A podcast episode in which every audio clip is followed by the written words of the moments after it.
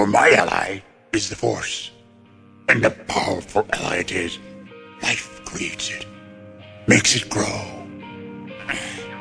Its energy surrounds us and binds us. Luminous beings, so we, not this crude matter. You must feel the force around you. Here, between you, me, tree, the rock, everywhere.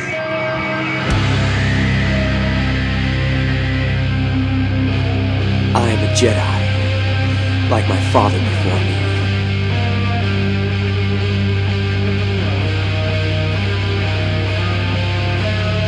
You don't know the power of the dark side.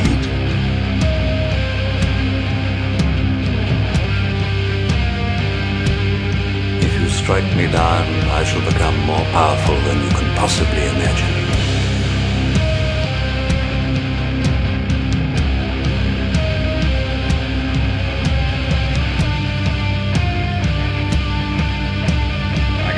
Bad feeling about this.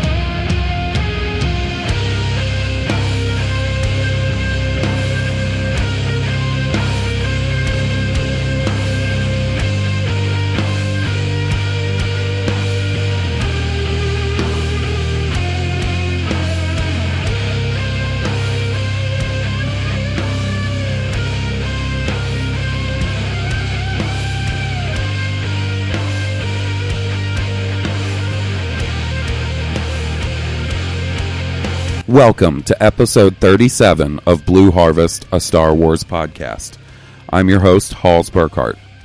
And that's right, no Will this week. Will got called off on important chef duties and business. And so this week, it's uh, instead of just being me again and putting you guys through that, I've called in two very special guests to help me out. And uh, I'll get them on the line here in just a minute.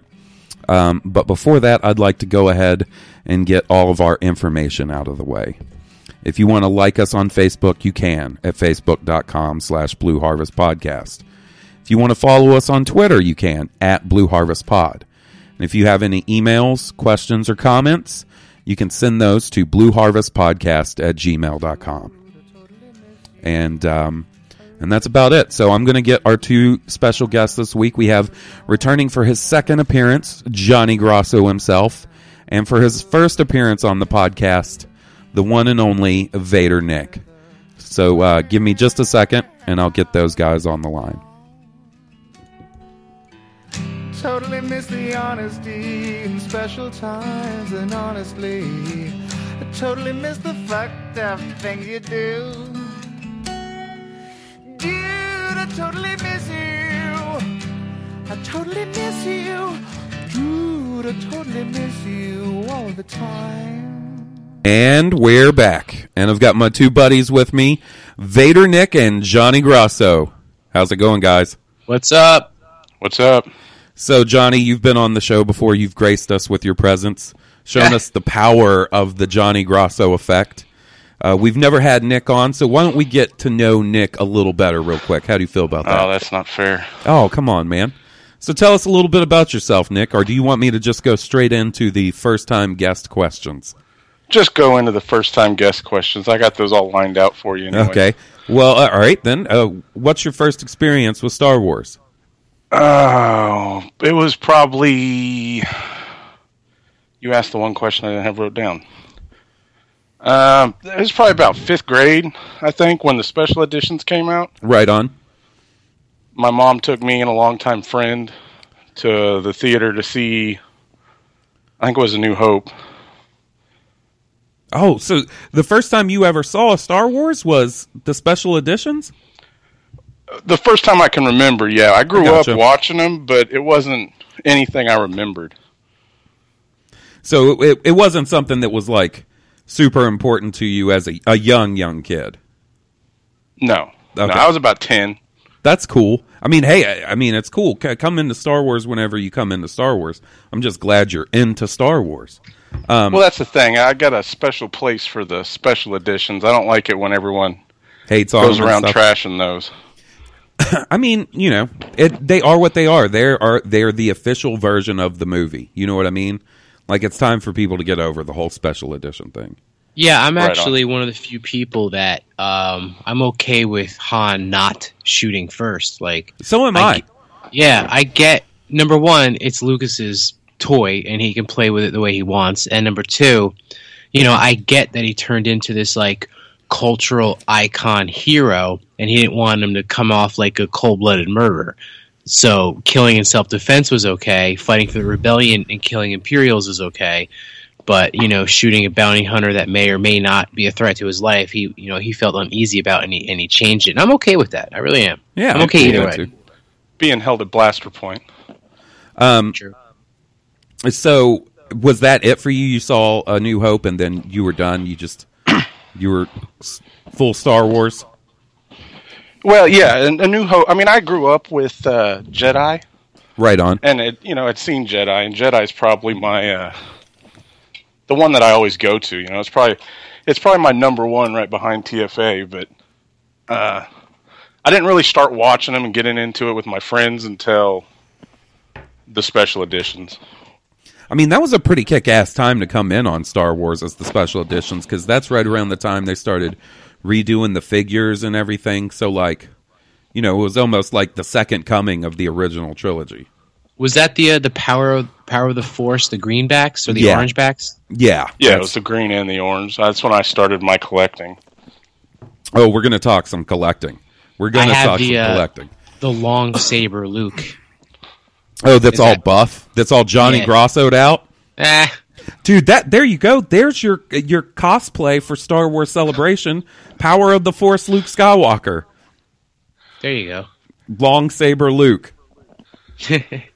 Was that, Is that the worth was that the Sith one, or not the Sith one, the Jedi one? Uh no, it's it, it, the, I think he's talking about the New Hope version Yeah. of Luke. And he's got like super big pecs and uh, that version of Princess Leia looks like the lead singer of the Red Hot Chili Peppers for yes, some reason. yes. The uh, Return of the Jedi one was my very first Star Wars figure. Do you still have it? Nope, I might. The kids have it if I if anything. It's laying around the house somewhere in a box. I gotcha. So, um, so that was your first experience with Star Wars, um, and your favorite character is Yoda, correct? Am I wrong about that? No, you were absolutely right. That's cool, man. Uh, so, do you spend a lot of your collecting focus and stuff on Yoda and Yoda related merchandise, right?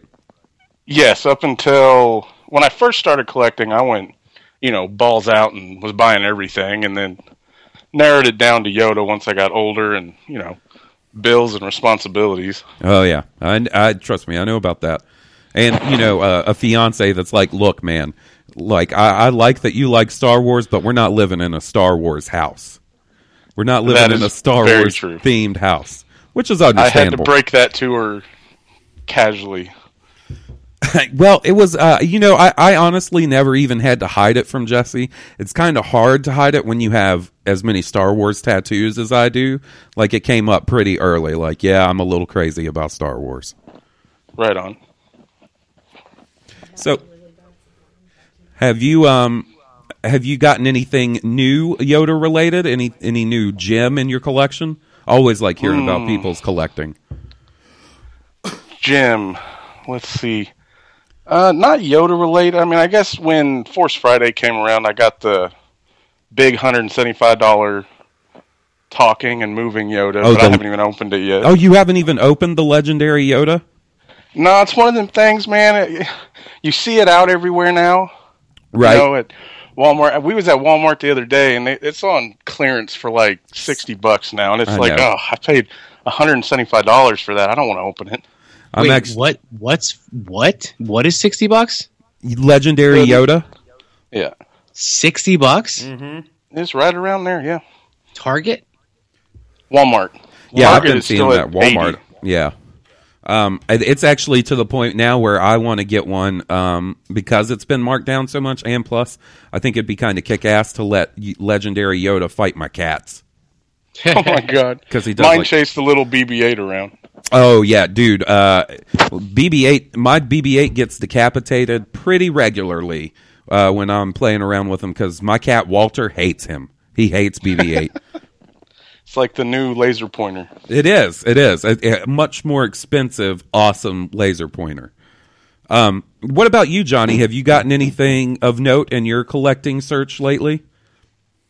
Um, yeah, I got the uh, the Darth Vader six inch Emperor's Wrath Walgreens exclusive, That's a hot ticket. which I is got it- that one. yeah, it's a it's a real it's a real pain in the ass to find because I think each Walgreens only gets one. Oh, wow. So you know you have to hope that the person, the people working at Walgreens, doesn't have a collector's friend, and then you got to get lucky.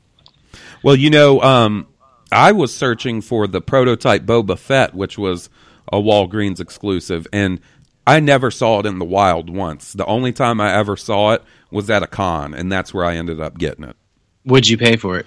Um, I want to say probably 40, 45 bucks for it. That's not bad. They're like they're close to hundred right now on eBay. Yeah, yeah. I and- want one. because and I had the same problem with just regular Boba Fett. I didn't see him anywhere and ended up having to buy him at the same con, Pensacon, and uh, I think I paid maybe more for regular Boba Fett than I did prototype Boba Fett.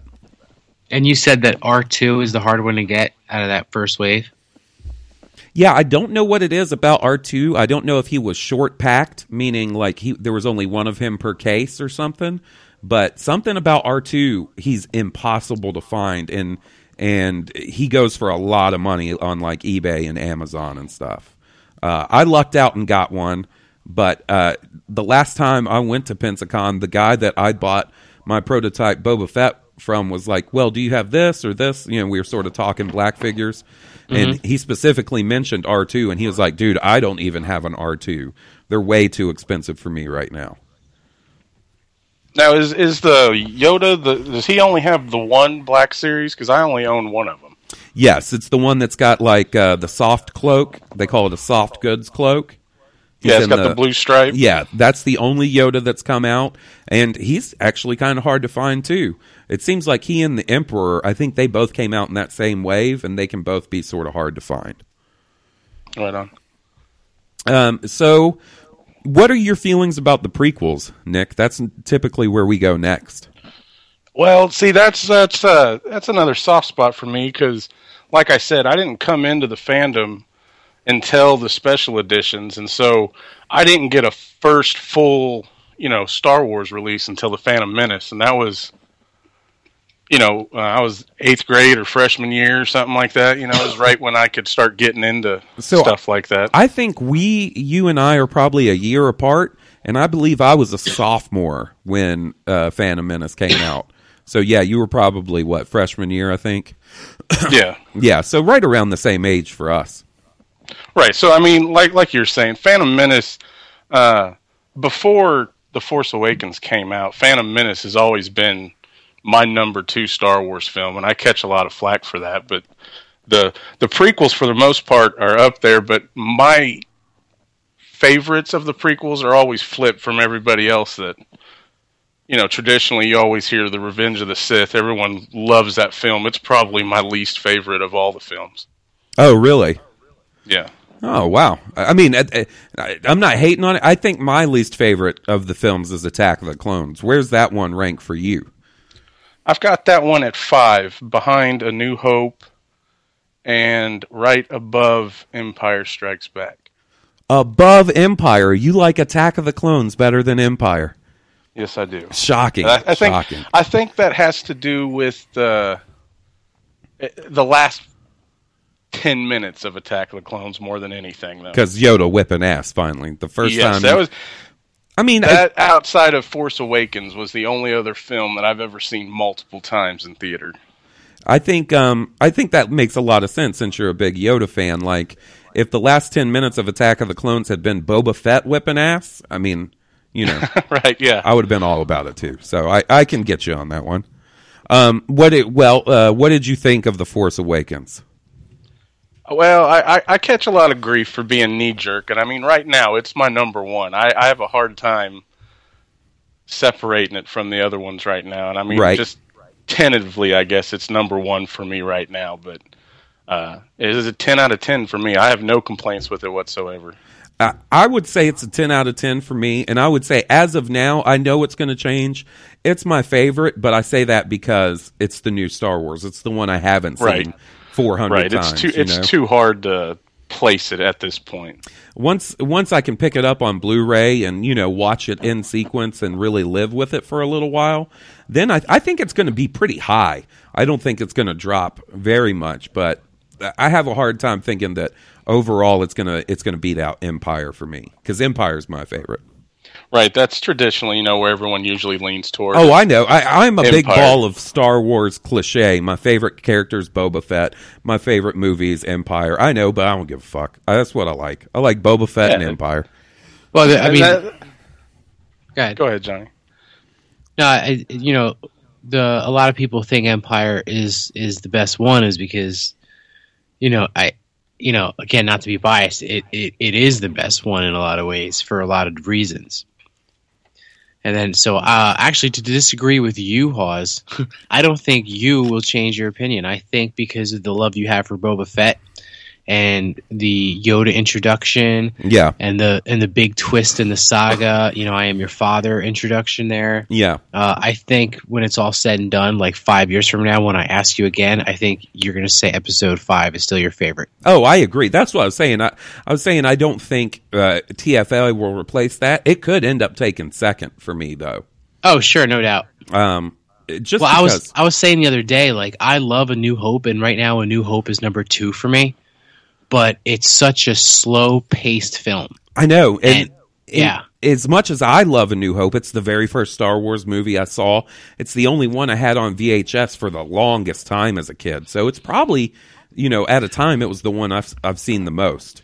Um, but uh, it, when you watch it compared to any of the other Star Wars movies, it's sort of weird to to watch in retrospect, just because of Yeah, sort the of pacing is different. Yeah, slow sure. pacing and just you know uh, a lot of people want to compare uh, TFA and A New Hope, but I think on pacing alone, TFA stands on its own. You know what I mean? that's one of the one of the points that I have a problem with a lot of times, and especially on Twitter, is you, you, you catch a lot of them people saying it's so much like A New Hope.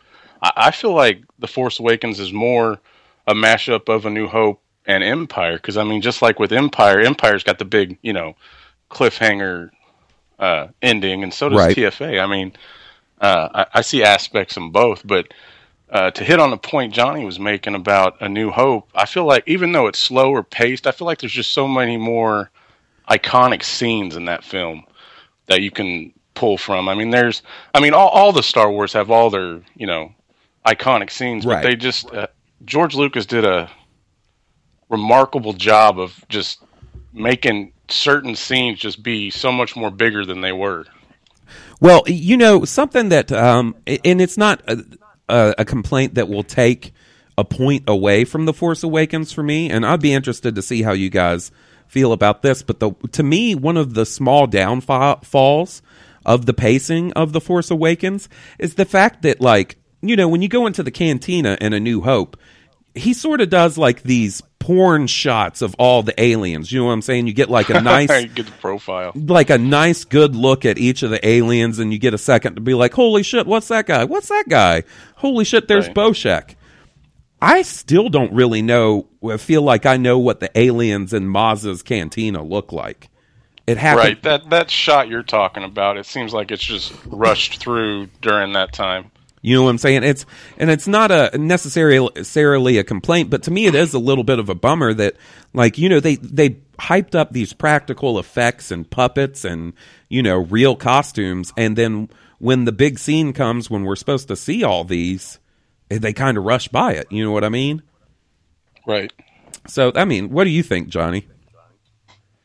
I think uh, you're 100 percent right. I would have liked to have uh, taken in some of the atmosphere into uh, in Maz's palace. Right?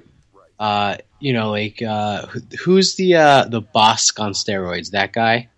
oh Right, yeah, yeah, yeah. Do you guys know his name? No, Oh, I have his God. like Star Wars card trader. They have a book with him.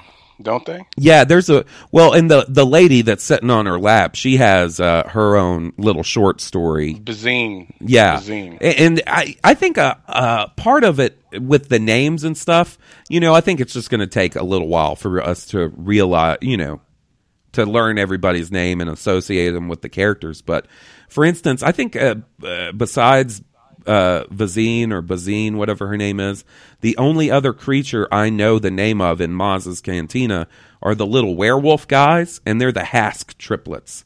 And the Yeah. only reason I know that is from Star Wars Card Trader. Yeah, I was going to say I get a lot of my names from Card Trader. Grumgar. Grumgar, that's his name. Yep. Well, see, they I'll never forget that that big ass uh, fat Bosk, me if I was Bosk, is uh, Grumgar. And the other guy I like in there is uh, Captain Thano. Tano.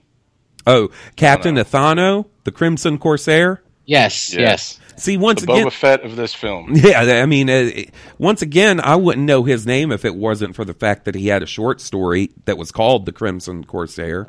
You know what I mean? Granted, it's not like when we saw A New Hope, we weren't like, oh, that that werewolf guy's name is Lax Sivrak. You know, we that stuff we had to learn later.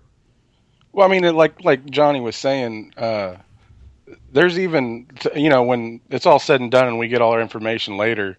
Uh, Warwick Davis' character is in that cantina scene, and I mean, it's just like a quick flyby of him, and you figure it being Warwick Davis, you get to you know see him a little more. Yeah, you know, that's weird. I hadn't even considered the fact that I didn't know who Warwick Davis was playing.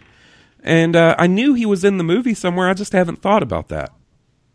You know, uh, my favorite creature, it's not even a creature, it's a droid.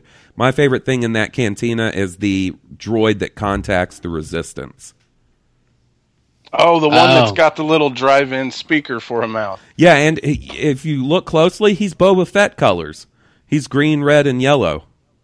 I I didn't notice that. Yeah, yeah. You'll have to. You, that's another card trader card that you can get out there, and uh, maybe take a closer look at him and, and see that my boy's painted like Boba Fett.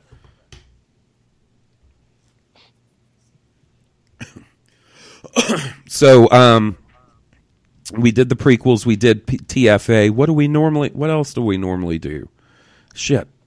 I feel like I got I got off talking about that damn droid in Maz's castle. Was there anything like you say you have no complaints, but is there anything that not even a complaint, but just the smallest criticism? Was there anything that didn't strike a chord Yes. or didn't sit right with you in TFA? two things, and I'm I'm going to get blasted for the second one, I know, but the the first thing is the Rathtars, and I think everybody kind of feels like maybe the Rathtars, you know, don't really fit well within what we're used to in Star Wars, you know. Right. Uh, but the second thing is just every time Leia talked, I don't I don't know if it was she.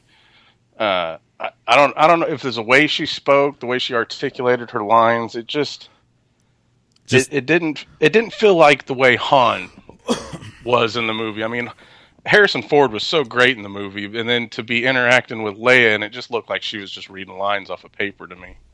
You know, I wonder if some of that was, you know, eh, she she doesn't do a lot of acting nowadays, and it, she definitely hasn't been in a movie of Star Wars caliber in a long time. So it could have been nerves. Like who knows what was going on? You know, I think. Mm-hmm. And and I don't want to sound like an asshole, but I want to say, or I'm going to say, when I first heard that they were all coming back, I was like, "That's awesome, man! I bet you Carrie Fisher is going to be a train wreck." That was just, you know what I'm saying? That was just my Right. first thoughts. And I'm not trying to be a dick. I'm just being honest with you guys. You're my boys. Um, Right, I But- mean, we all love Carrie Fisher. I mean, oh, this yes, we hate- do. hate segment, you know? Johnny has spelled out for me how much he loves Carrie Fisher.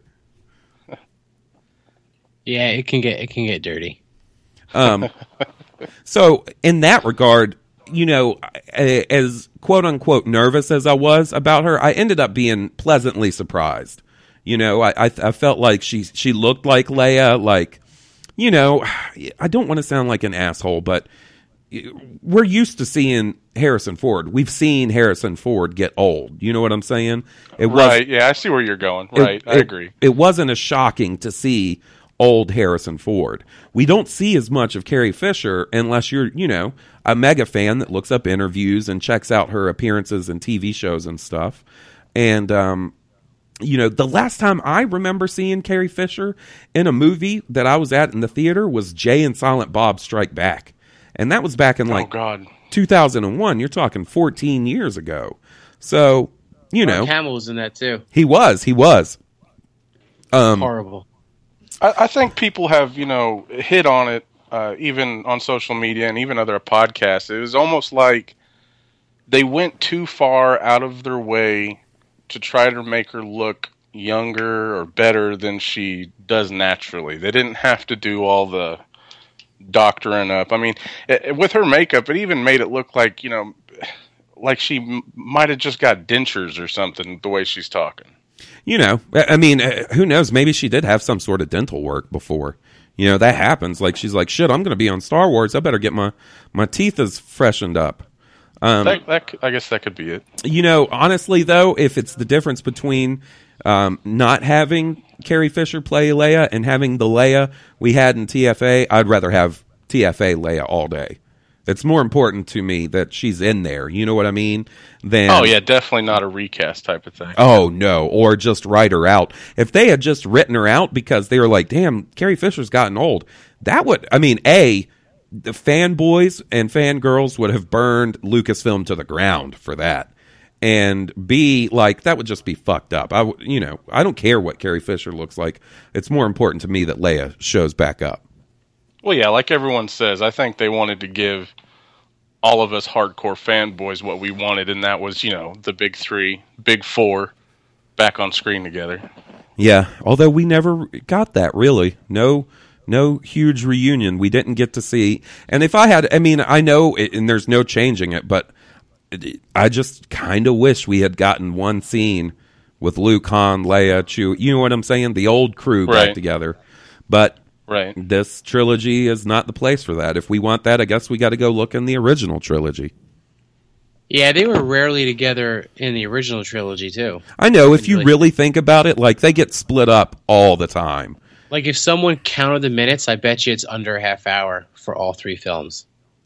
That was something that shocked me not too long ago that I read is how much screen time Vader has in uh, the original films. I think it was Empire. He's got the least screen time, and that that that was shocking to me. That was news to me, and that was here past couple weeks. And you know, he's the re- not on it as much. the reason it's so shocking to you is because of the impact the character of Darth Vader has. You know what I mean? You don't need Right. him in every scene for him to make make the movie basically like you know uh, he's he's such a presence throughout the whole trilogy that you don't need him all the time which is impressive that's that's a a sign of good movie making in my op- in- opinion But I mean, would you say Kylo Ren is is already uh, on screen more than he was in any of the old films? Um, I want to say Kylo Ren probably had more screen time than Vader in a single film. You know what I'm saying? I don't know right. if you That's what, can. yeah, that's what I'm saying. Um, and uh, you know, I just think that may be the nature of filmmaking no- nowadays, and also more of the nature of Kylo Ren as a character. You know, uh, Vader is almost meant to be the boogeyman, the man of few words. You know what I'm saying? Um, Right. The imposing presence that just, you know, makes an impact when he shows up, does what he needs to do, and gets his point across. um. So. Oh, I- uh, GA ninety seven is that droid you like with the Boba Fett colors in the Phantom Menace? R- Oh, in uh, the fa- in the Force Awakens, you mean? Oh yeah, yeah. I'm sorry, the Force Awakens. So it, you, you saw a picture of him. He does indeed have Boba Fett colors, right? I'm not. yeah, I was. Uh, I flipped through my my uh, Star Wars card trader app and I found him. You know what's funny is the first time we saw that movie, we came back to my house, and Will was like, "Did you notice that that droid in Maz's castle was painted up like Boba Fett?" And I was like, Wow, I can't believe he picked that out. "Yeah." I was like, "Man, get the fuck out of here! Are you serious?" And sure enough, now every time I go see the uh, Force Awakens, I can't help but notice his color scheme. Uh, do you guys uh, think we'll ever see Boba Fett in the sequel trilogy? No, Yeah, I have to go with Johnny and say no, but I do think we'll see him in the the Han, the Han movie, whatever Without a doubt. Uh, yeah. Whenever we get that or wherever it's set, I think I think that might actually be your uh, Boba Fett spin-off movie as well. Uh, Oh, really? You think uh, the that's, Han? that's my opinion. See, I kind of wonder if, um, and and I got to say before we get to that, I, I agree with you guys. I don't think we're going to see uh, Boba Fett in the sequel trilogy, which bums me out because I would like to see Boba Fett, but it also makes sense. Um, I think they're probably. I, I agree with you guys that we'll see Boba Fett in the um, Han Solo movie, but I think it will almost be sort of a, a backdoor way to bring him back in, and then have the next anthology be a Boba Fett movie. You see what I'm saying? Right, you're you're hard up for a, a full-on Boba Fett movie by itself, right? Oh yeah, man. I I was convinced um, that that was going to be the first spin-off movie. I was convinced the very first spin-off movie was going to be Boba Fett. In fact, It, had mi- we it, it might have been, but fucking that Joshua Trank tanked. Yeah, I, that's the thing. Um, I really want to talk to Jason for making Star Wars to see what he knows about that. And I'm not trying to get any scoop or anything, but just to see if he's heard any word that that was actually a Boba Fett movie that he was working on. I know that's been rumored, but I just didn't know if you know anybody had any information that sort of backs up that rumor. Uh, speaking of Jason from making Star Wars, did you guys see my two scoops that I I only saw the one. yeah, I turned in scoops to making Star Wars today. I'm a regular old scooper. Shit scooper. Um, you know, I keep mentioning this Pensacon, um, Comic Con that I always go to every year. Uh, well, this year they were supposed to have Peter Mayhew, who plays uh, Chewbacca, Tim Rose, who plays Admiral Ackbar, and uh, Mike Quinn, the guy behind Nien Nunb. Nice. And in the last two days, all three of them have canceled because of film commitments. So, you know, with the rumors going around that, you know, episode eight is going to be um, filming here in the next couple of weeks, it's pretty obvious what they called off for. You know what I'm saying? Right. So- that is pretty cool. I mean, it was a given that Chewie was going to be in episode eight. Like, who would have, who would think that Chewie wouldn't be? Um, but it's nice to hear. Like, you know, I know Peter Mayhew isn't the most able-bodied guy nowadays. He's getting kind of old and has some mobility issues. So it's nice to hear that they're, you know, going to get him back again. Well, I would I would keep him around just as like a a, a Chewbacca coach. A You know what I mean? consultant. Yeah. Yeah, I You know, agree. This is how he would move. This is how he would shake his head, like you know, because uh, what the magic of Chewbacca is those little like head tilts and quirks that like helps express like what he's really saying. You know what? and my- you know, Peter Mayhew created that, and this Yeah. new you know former basketball player guy, you know, doesn't know that. So even if Mayhew is never in the suit, not even for like a sitting close up, right. you you have to have him on set to coach this kid. Exactly. I totally agree. And you know, Kenny Baker, uh, the guy that was that used to be inside R two, he was credited as R two D two consultant on the Force Awakens. Um, Right. Now, uh, I'm pretty sure that's partially because once again he is not exactly, you know, the youngest guy anymore. And also, uh, what the fuck would he have had to do in The Force Awakens? You know what I'm saying? R2 D2 was on screen for what, three minutes, maybe? Oh God, I don't even know if you could say that much. Yeah, I was, I was about to say that's pretty generous. Three minutes, even. yeah, yeah, yeah. Three minutes is very generous. Um, but you, you know what? One of my uh, favorite R two D two mo- or not R two D two shit. Uh, uh, Chewbacca moments has always been um, when he puts his his hands behind his head when Yeah. um, Han Solo says Wookiees have been known to rip uh, arms out of sockets or whatever, and he like Right. gloats and puts his. I love that Chewie moment. Oh man, I love that part. We Um, all have to agree, though. I mean, Force Awakens, Chewie's best movie, right? Oh, I think so. I think Force Awakens is Chewie's best movie. I really, Yeah, I was- really wish he ripped someone's arm off, though. Like, are we ever going to see it? Well, you know what's interesting about that is, uh, you know, I went back and did my homework after the movie and went back and read all the spoiler posts on making Star Wars and stuff, just because I found it interesting to see like how they broke the movie. You know what I'm saying? And like what little like even the weird little stuff that they got right. Um, and there was a scene that they were talking about where I guess someone tried to um, bully Rey or Finn in Maz's cantina, and Oh, that's right. I read that. and Chewie ended Yeah. up ripping their arm out of their socket. I remember. Yeah, I wish. So, yeah, that's a. bu- I wonder if that's something we'll end up seeing in maybe the deleted scenes and stuff on um, the Force Awakens. That would have been one of them things to probably push the rating pretty far, though, right? Yeah, but you got to think like a dude's arm gets cut off in A New Hope, and you see it laying on the ground and it's all bloody and stuff. Yeah, Like, the Wampa lost an arm. yeah, you don't have to necessarily show like the actual arm getting torn off. You can imply it and then show, you know, Chewie with the arm in his hand, and maybe it's not so bad. The I Wampa lost an arm, and it was a PG movie. Just Yeah. maybe the silhouette, the shadow on the back wall, like showing it happen or something. Yeah, yeah. Like you can get the point. Really, the best time for Chewie to have pulled an arm off would have been after Han got killed. And Oh, he don't let me write Yeah. this movie. Chewie would have ripped everybody's arm off. He'd have That's- gone that- fucking That's what I would crazy. have done. Oh man, it would have been awesome if instead of shooting Kylo with the uh, the uh, what is that thing called the the uh, fuck Bowcaster. Bowcaster. the bowcaster. Yes, instead of shooting him with the bowcaster, he grabbed a hold of Kylo and ripped one of his arms off. Right. That's what I really wish that happened. I guess that would have made that in lightsaber battle a little little tougher to pull off, though, huh? yeah, more believable that they can hang. Well, you know what? That's that's a good point. If Kylo's having to fight one armed, then maybe you wouldn't hear these stupid complaints of like, "Oh, how did Finn and Rey stand up against him? They've never really fought with a lightsaber." So, um, I've got an email from our buddy Joe, but before we get to that, I want to do our last point we normally do with a new listener, or not new listener, new uh, guest.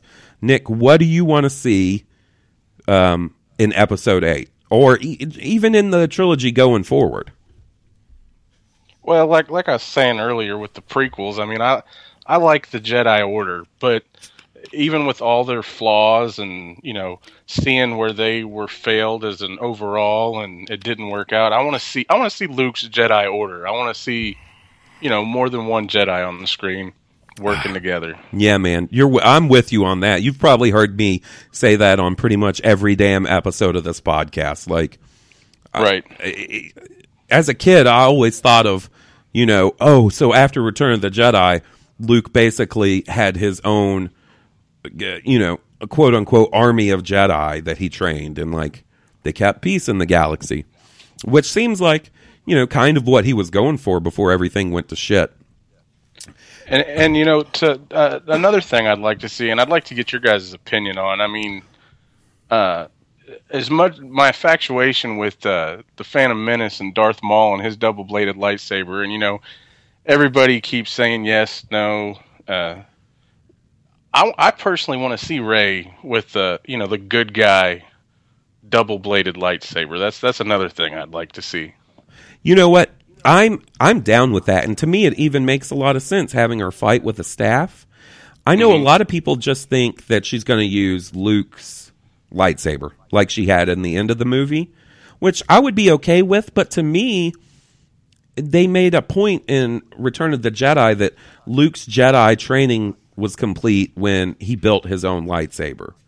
You know right, they hit on that in the Clone Wars too. I, Yeah. that's, that's how I look at it. Is part of your Jedi training is is building your own saber, and that's that's something I'd like to see. I like the way the double bladed saber brings in a different uh, combat style to the fights. I mean, not Right. that any of them are um, boring or needing it, but it's just like with Kylo's saber. I liked seeing the different the crossguard saber. I, Right. I was never like, oh man, I don't I don't know about that. As soon as he lit that thing up in the first te- teaser we saw, it was like, oh, perfect. You know, a, a new lightsaber. I like it.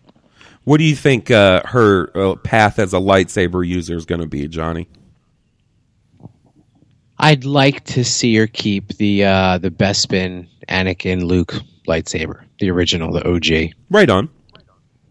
Just because I'm a very nostalgic person. I am too, and to me, I I, I like the aspect of how lightsabers are almost sort of like I don't know religious relics, or you know what I'm saying, historical relics. You know what I mean? Like, um, like the, the passing down of the you know Anakin saber to Luke, and then possibly to his daughter or whatever Rey ends up being. You know what I'm saying? But also, I you know, not to be too cynical, I also kind of feel like you give uh, uh, you know uh, Rey her own lightsaber. That's a new lightsaber toy you can sell. That's a new fucking expensive ass Force FX lightsaber I'm gonna want. but you know who knows? Do you think we'll ever see um, and i know this is actually a, a, a subject that's a little touchy for you johnny i think. Do you think we'll ever see uh, anything besides your blue green um, red lightsabers in the sequel trilogy Are you asking me or, or Nick? i'm at, well both of you I, I want both of your inputs Go ahead, Johnny. I hope not. I hope. I hope JJ is uh, old fashioned like myself and just believe in the uh, the red for the bad guys and the green blue for the good guys. right on Right on. Even But- if it's just not purple. Yeah, I don't care. No, purple didn't. Purple didn't bother me. The color didn't bother me. The fact that Samuel Jackson fucking had the nerve to break tradition and ask George Lucas on the spot while a fucking documentary was being filmed, uh, asked him on camera, "Can I have a purple lightsaber?" What the fuck is George Lucas going to say? No, and look like a dick. And he hinted at. it. He's like, "Well, you know, they're, they've they've always been uh, uh, green, green and uh, yeah, blue." and, and and fucking and fucking Samuel Jackson kept pushing him. So then he was like, "All all right, maybe I'll see what I can do. Maybe." Um, I like the different colored lightsabers, um, just because I sort of grew up reading the EU and playing video games and stuff like that, where they had different ones. You know, I think it would be a sort of ridiculous to where if it got to the point in the EU where like. I mean, there was some crazy shit going on, gold colored lightsabers and things like that. Those are about to come up in Rebels, aren't they? Well, the thing is, is there are some some colors that are quote unquote canon. um, that The Temple Guards, right? yeah, they use yellow sabers or yellowish gold, and then you know Ahsoka in the new season of Rebels has white sabers. White sabers. I sound like a guy with a speech impediment trying to say like Mike like Tyson just showed I'm going to turn on my white saber. My white baby. Ludicrous. This white saber is ludicrous. Um, and then uh, and also we saw a black lightsaber, the dark saber that Pre Vizsla had in the Clone Wars. Um, That one was more shaped like a like a sword, though. yeah, wasn't the, it? the blade was was very katana looking, and he said Yeah, it. He's, hilt was like two feet long. yeah, and he even says that it's it's an ancient lightsaber that he stole out of the Jedi temple or something. Um, I think you know having a black saber on screen would look weird, so I think we can count that out. I don't think we'll ever see a black lightsaber. Um, as far as the other ones goes, I think it's kind of up in the air. I think maybe for the saga films, you know, we might only see, you know, your blues, your greens, your reds, maybe a purple if they're feeling squirrely. Um, and then, it, you know, uh, for the outlier stuff, animated shows and comics and video games, we'll see, you know, the other colors become quote unquote canon and, and used by other characters. Right. I think uh, about a year ago, that was one of the arguments. Well, I shouldn't say arguments. One of the first the debates I had with people on social media in the Star Wars community was uh, I could have sworn up and down back when Attack the Clones came out in theaters that during the Geonosis battle scene in the Coliseum, I. I- I was under the impression for the longest time that there was a bunch of different colored lightsabers lit up at that moment, but I I'd apparently got that one wrong. Well, you know what what it is is it's a weird lighting trick. Some of the green sabers in that scene do look a little yellow, the ones in the background, but it's because of the lighting or something. I I remember that actually. Right on. Um, right on. But I think it is more of a lighting trick and just sort of, you know, than it, it actually being a, a yellow saber. How Um, about that? Uh, how about that scene in New Hope that they still never corrected, where he's training with the uh, the Jedi floating ball, where his lightsaber looks white at times. How the fuck have they never been able to fix that? I know. I'm. I'm gonna. If I ever meet George Lucas, that's that's gonna be my question. You, you know, I mean, he- like, how do you miss that with all the fucking passes you made on this movie? Like, color that fucking thing blue, bro. Like like he is though. Did he did he miss that, or was one of them intentional things he likes to do? I mean, that's a good question. You uh, at this point, No, you see the pole. You see you if you freeze it on like Blu-ray, you see like the stick. See, that's And- the thing. Like, as a kid, I just always remembered it being blue in the the original versions. You know what I'm saying? And then when it came out in the special edition, I remember being like, it's a weird, almost like a pale bluish green. You know what I mean? It really, uh, cl- very close to white. It's got the slightest blue tint to it. And then, yeah, I, it's one of those things I always look for when they put out a new edition. I remember when they put it out on DVD, it almost had a yellowish tint to it, like a weird white, off white. You know what I mean? I don't know. Not yellow. You you better check your TV, bro. Yeah, I mean, it's, that could have very well been it. Um, no, I know what you mean. and then, um, and I thought for sure when they came out on Blu-ray, uh, it would finally be like the color blue you're expecting it to be, and it never is. I wonder what it is that, that they why or if there's something going on where they can't fix it. I can't see it foresee it being something that they can't fix. Maybe it had something to do with the lighting on the set or something that made it show through so bad. It could be.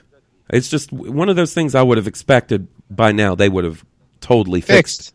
Because Yeah. the color of it, and for instance, I always go to like in the last duel in The Empire Strikes Back, like that's the blue I'm looking for. That's my favorite lightsaber color right there. Just that classic, like vivid blue. And you don't really see it in that scene. It's weird. And it even Didn't looks they use a different method in The Force Awakens to avoid that?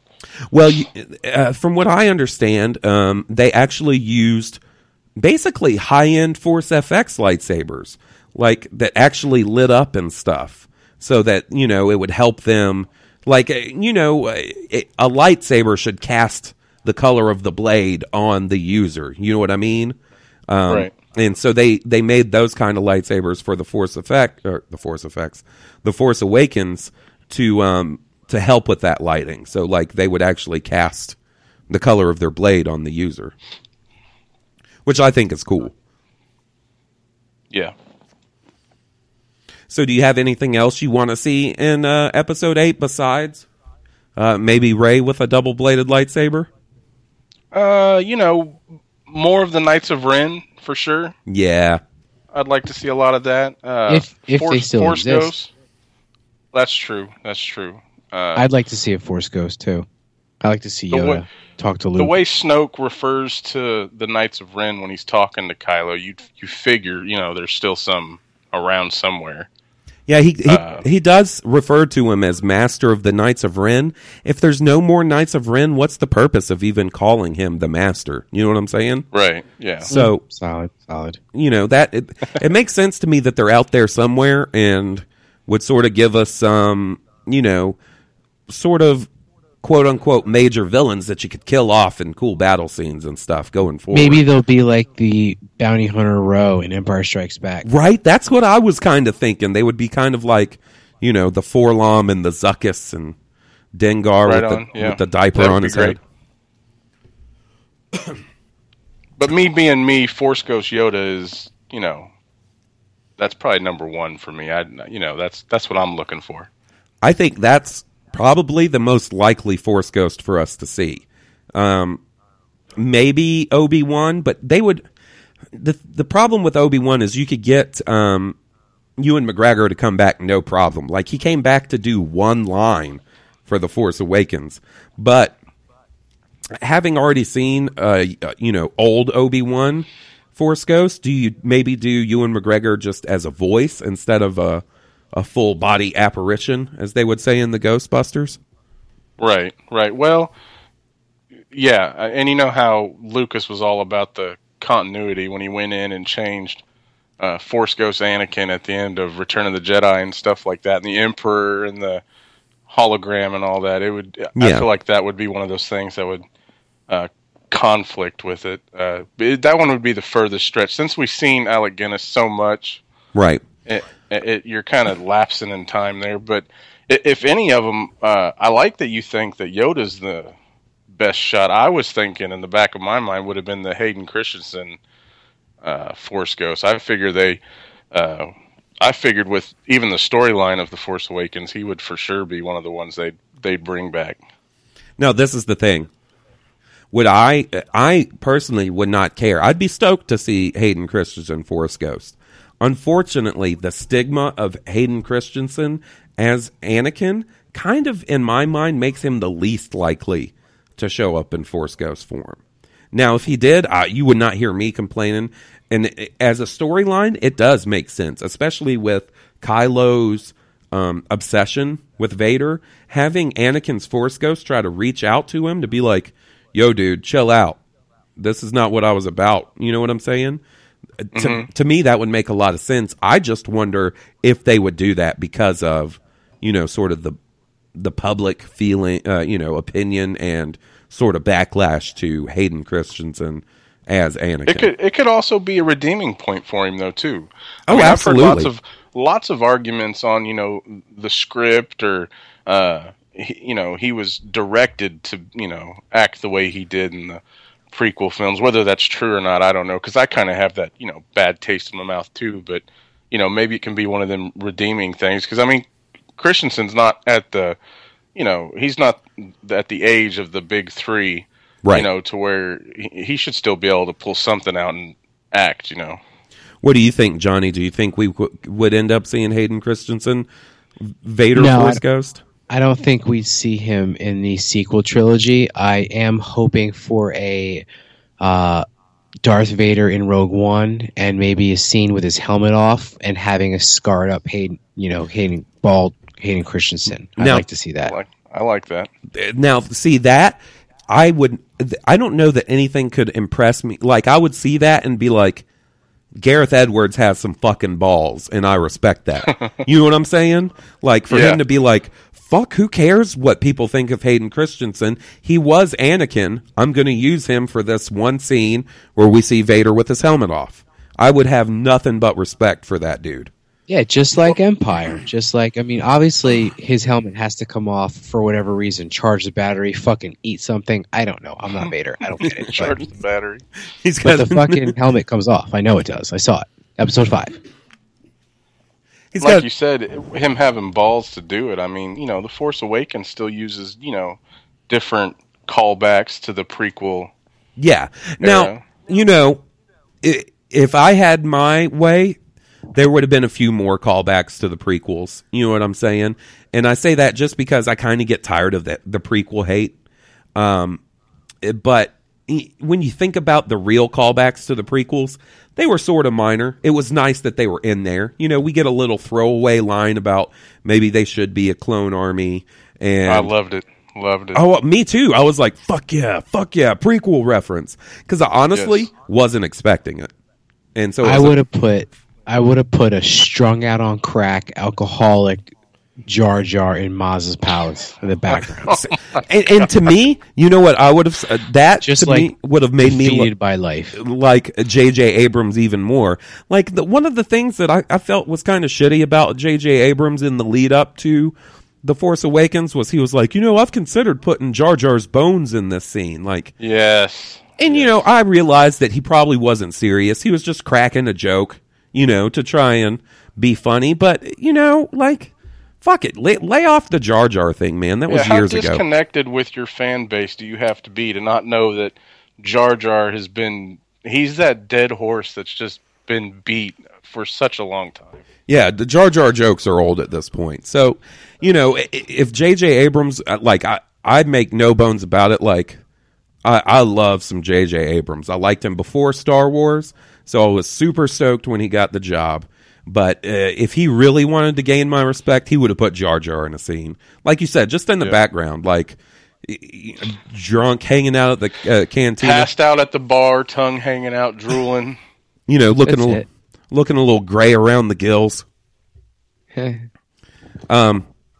So, uh, Do you think? I I was thinking about this the other day, and I'm trying to think if I can, um, if I remember it, or if I can remember what I was thinking about. It was in in regards to episode eight.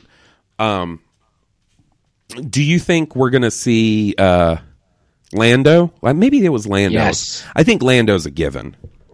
You know, it's, I don't. I don't think it's a given, but I really want it. If they're going to continue fan service the way they did with this film, which almost sounds like, you know, it almost sounds like a four letter word when people say fan service to it. That's another thing that's been driving me nuts with the critics of The Force Awakens is fan service, fan service. But I mean, if they, they really want to appease the masses, I think, yeah, I think, I think you got to have Lando. I mean, it, to me, it would be way too weird to go this whole new trilogy without even a mention of Lando. You know what I'm saying? He was a big deal uh, towards the end of the first trilogy. You know what I'm saying? No relation, no relation, no to relation all, to. Finn. No, no, he's not going to end up being Finn's dad. But Like, yes, he is a big deal. um, and and I think you know once again not to be a cynic like I almost feel like they you know he wanted to be part of episode 7 he mentioned it in some interviews and stuff and maybe they were like look you know we really don't have the room for you you know it's it's a a huge cast as it is look we're getting rid of Harrison and and we'll have you in in the next one but in the meantime why don't we bring you in to be in this Star Wars cartoon we've got going on right. you know, almost sort of like a, a consolation prize until he could come in and, and be in episode eight or nine. He I was uh, he was really good in that episode of Rebels too. yeah, he was. Uh, I, the whole- the whole rebels hole is something we could go down, um, and maybe we will. Do you guys want to help me with an email real quick? Yeah, I'm down. Okay, cool. It's um it's from our buddy Joe, who actually the last time he wrote in was the last time that Johnny was on the show. Uh oh. So, uh, and this is what he had to say, and it actually sort of ties back into what you were talking about earlier, Nick, with the uh, Luke Skywalker Jedi Order stuff. Hello, go- hel- hell, hello again, Halls and Will. Sorry, buddy, Will's not here. First, let me say how much of an honor that you took so much time to discuss my last email on your podcast. Since that email, there have been another top. There has been another topic I wanted to get your thoughts on, but I couldn't articulate the one word that drives my question. The word is idealistic. Hopefully, this won't be another tome and is more succinct. The question is this: Was Luke Skywalker too ideal? Ideal? Meh, meh. Ideal- Idealist? Oh my God! Idealistic. I'm having Yeah, a stroke here on the email. So anytime that that comes up, I'm just going to pause and let y'all carry it. All right. Okay. Yeah. Um, to successfully start the new Jedi Order. Let me reread that sentence again. The question is: Was Luke Skywalker too Idealistic. to su- successfully start the new Jedi Order? Perfect. Perfect.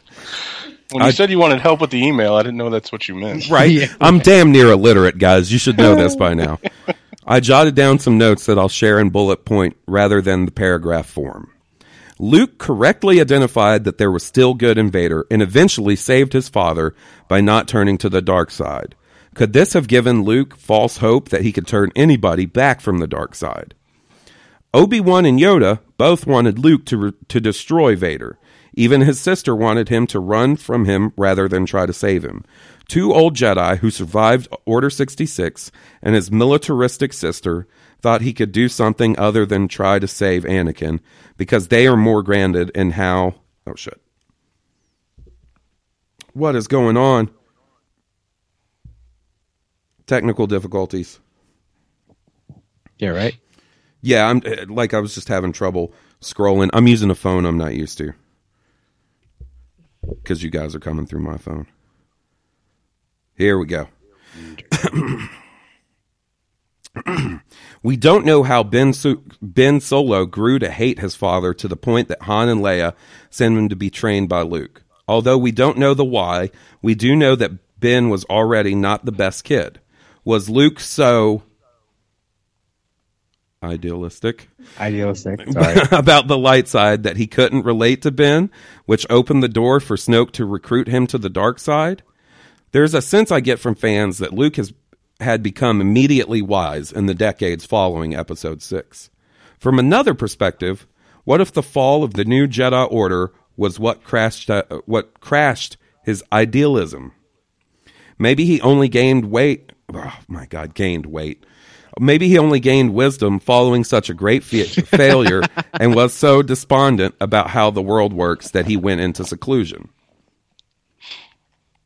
I myself try to focus and accentuate the good things and people in life. At the same time, I'm aware that it's not all puppies and rainbows. There are bad people out there who do bad things. To his credit, Luke did physically fight the Empire rather than just singing, Give Peace a Chance. So clearly, he wasn't against using violence. But I can't get past the thought that we're going to learn that after episode 6, Luke simply wasn't equipped with a realistic look on life to start up a new Jedi Order. Keep up the good work on your podcast. Well, thanks for writing in, Joe. Sorry I fucked up your email, buddy. Um, so, more or less, he's wanting to know. More or less, do you guys think that Luke was adequately prepared to start a new Jedi Order after the end of Return of the Jedi? Yeah, I don't um I don't I don't think he was ill prepared. I don't think he fucked up. I think, you know, what happened is exactly what, you know, Leia said happened. That Snoke corrupted her boy. Mm-hmm. You know, and sold him on the idealism of the Empire Right. that that rate that uh, Vader's initial mission, let's say unify the galaxy under one ruler. Let's just say that's you know just sum it up, make it easy. Right. You know, and and Snoke and Kylo, or Snoke convinced Kylo that that's what needs to be done, and that's what your grandfather wanted, and you have your grandfather's power. You can be like him. You can unify the galaxy under one ruler. You know, I'll help you lead. I'm an old man right now. I'm old man Snoke but when I pass away, then it could be yours to lead. That you know that was Vader's plan. You know, and, and I'm just making half this shit up just based on the, the two fucking lines of dialogue from the from uh, the Force Awakens. But I think, you know, it wasn't Luke's fault at all. You know, and like when Right. Han said, you know, you know, Luke couldn't reach him; he's a Jedi. You know, it, it wasn't about reaching him. It was about like, here we are, we're going through some training. You know, I'm I'm turning some awesome kids into some awesome Jedi's, and then you know, behind the scenes, Snoke corrupts, you know, uh, Ben Solo, and I don't I don't blame Luke for that. Like I don't I don't blame Yoda for fucking Anakin. Right. Right. Or Obi Wan, I guess. You know. Right. I blame Qui Gon though. Fuck that guy. Oh God. Um. No, because no, fuck that. Like just real quick, Okay. they told him no. They told him no. Sorry. Go ahead. but as a whole, how how right was the Jedi in their thinking then? Either I mean, the Jedi failed too, as a whole. Yeah, right? I mean that's the one thing that's sort of hard to come to grips with in the prequels, and not to get on too much of as a, uh, an aside is the Jedi Order by the time of the prequels is pretty flawed. I mean, there's some shit Right. going on that they don't just you know get taken down out of out of nowhere. It's clear that you know they're a little too entrenched with the political side of things. You know, they get pulled into the Clone War, which I think they shouldn't have. You know what I'm saying? That was the Right. you know that was Palpatine's plan all along was to pull them in into a war where they really didn't need to be pulled in. Like I think when Mace Windu says that they're meant to be peacekeepers, not soldiers, I think he's right. Like I think that's you know more the job of a Jedi as a peacekeeper. Like use your lightsaber and your force powers when you need to for defense, never attack, etc., etc. But I think uh, you know they ended up becoming soldiers, which was part of their downfall. But um, w- what do you think uh, about uh, Luke's ability to um, lead a new Jedi Order after Return of the Jedi, Nick? I mean, as far as him being ill-equipped, I wouldn't, I wouldn't say uh, ill-equipped. Did he have all the tools in place by the time of Jedi? You know, to even be considered a proper Jedi Knight? Uh, it's debatable because he didn't have, you know, the upbringing and the same training that all the traditional Jedi Knights got. But I mean, I think two of the key points from Joe's question would be. uh, First of all, there's what thirty years between Jedi and Force Awakens. Right. I mean, who knows what Luke found out in that time frame? You know, from I mean, the that's other a good temples point. and the Force ghosts he's talked to. And as far as the blame goes, I mean, you've got to you've got to almost put yourself in his shoes and relate it to real life situations. I mean, he wasn't just training random people to be Jedi. The one that turned and fell was, you know, for you know a lesser context, it's his nephew. You know, Right. I mean, uh, you you equate that to a real life situation. You know, every family's got you know the black sheep in the family, though the bad kid or whatever. You know, you can't you can't always uh, you always want to see the best in your family. I'd figure at that point it'd be the last person you'd expect to turn on you and ruin everything you've built over this 30 40 year time frame. Right. Now, I, I can sort of see where um, Joe is coming from because maybe, you know, um, Luke was a little too idealistic. Hey, I did it. I fucking did it. That's like, that should be like the uh, Pee Wee's Playhouse word of the day idealistic. you said the magic word. Oh my god. hey, that was a pretty good Pee Wee. That was good. That was good. Samuel Jackson was in that too. You know. Are you sure? Are you, are you sure you're not thinking about um, uh, Laurence Fishburne? Oh, you fucking, you're right. Yeah, I am, right? Yeah. Yeah, you're right. Damn it. Johnny's distaste with Samuel L. Jackson. it carried forward to a, a medium it didn't even need to go to. um, I think he might be a little right in that maybe, you know, you got to think Luke has quite the responsibility on his shoulders at the end of Return of the Jedi.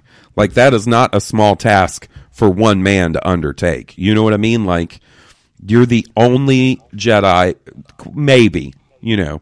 They're always going to add in more Jedi that were just hiding in the background, a la Kanan and Ezra and things like that. But for the most part, it's your sole responsibility for re- rebuilding the Jedi Order. And that's a lot of fucking pressure.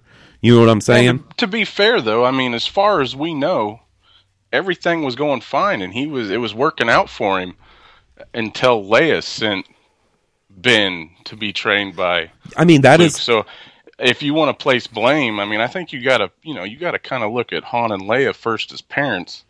Uh, as far as blame goes, more so than Luke. I mean, the order fell because of of Ben Solo, not because of Luke Skywalker. Right, and and I don't think it was anything Luke's fault in any way. He was training his new students. I don't think he did necessarily did anything wrong in that regard by any means. I'm just saying, like, for one, how we don't even know how long Luke's new Jedi Order was around before it got wiped out. Maybe it took him years to get to that point. You know what I'm saying? Maybe he did a lot of research and and searching and you know.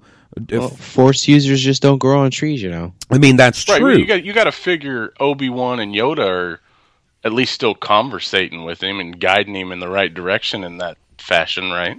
Yes, That's the other thing. so. You you also think got to think that even though Luke hasn't had the amount of training that a traditional Jedi has, and hasn't had you know uh, a master with him to the extent that they did back in the day, more than likely he was still communicating with the spirit of Obi Wan and Yoda, and maybe even his dad. Now, Grant, what if it turns out that that scene at the end of the Return uh, Return of the Jedi was just the last time he ever saw those Force ghosts? What if them appearing to him at that that bonfire was sort of them saying goodbye to Luke? You know, it could turn out that way. That could be a way that they get around ever doing Force Ghosts. Not that I want them to go that way, but you know, it's a possible avenue for them to take. No, I think they just wanted a party. That's why they were there. Yeah, they wanted to see if any Ewoks got got uh, fucking sauced on Corellian spice wine and whipped their Ewok dicks out. Like Ghost Anakin was like, you know what I've always wanted to see, and Ghost Obi Wan was what was like, what's that? And he's like, Ewok dick. And he's like, Oh, well, tossing. motherfucker, let's let's Ewok apparate. tossing, yes. Ewok tossing. Ewok salad tossing, maybe. Yub nub. Oh, Yep, yep.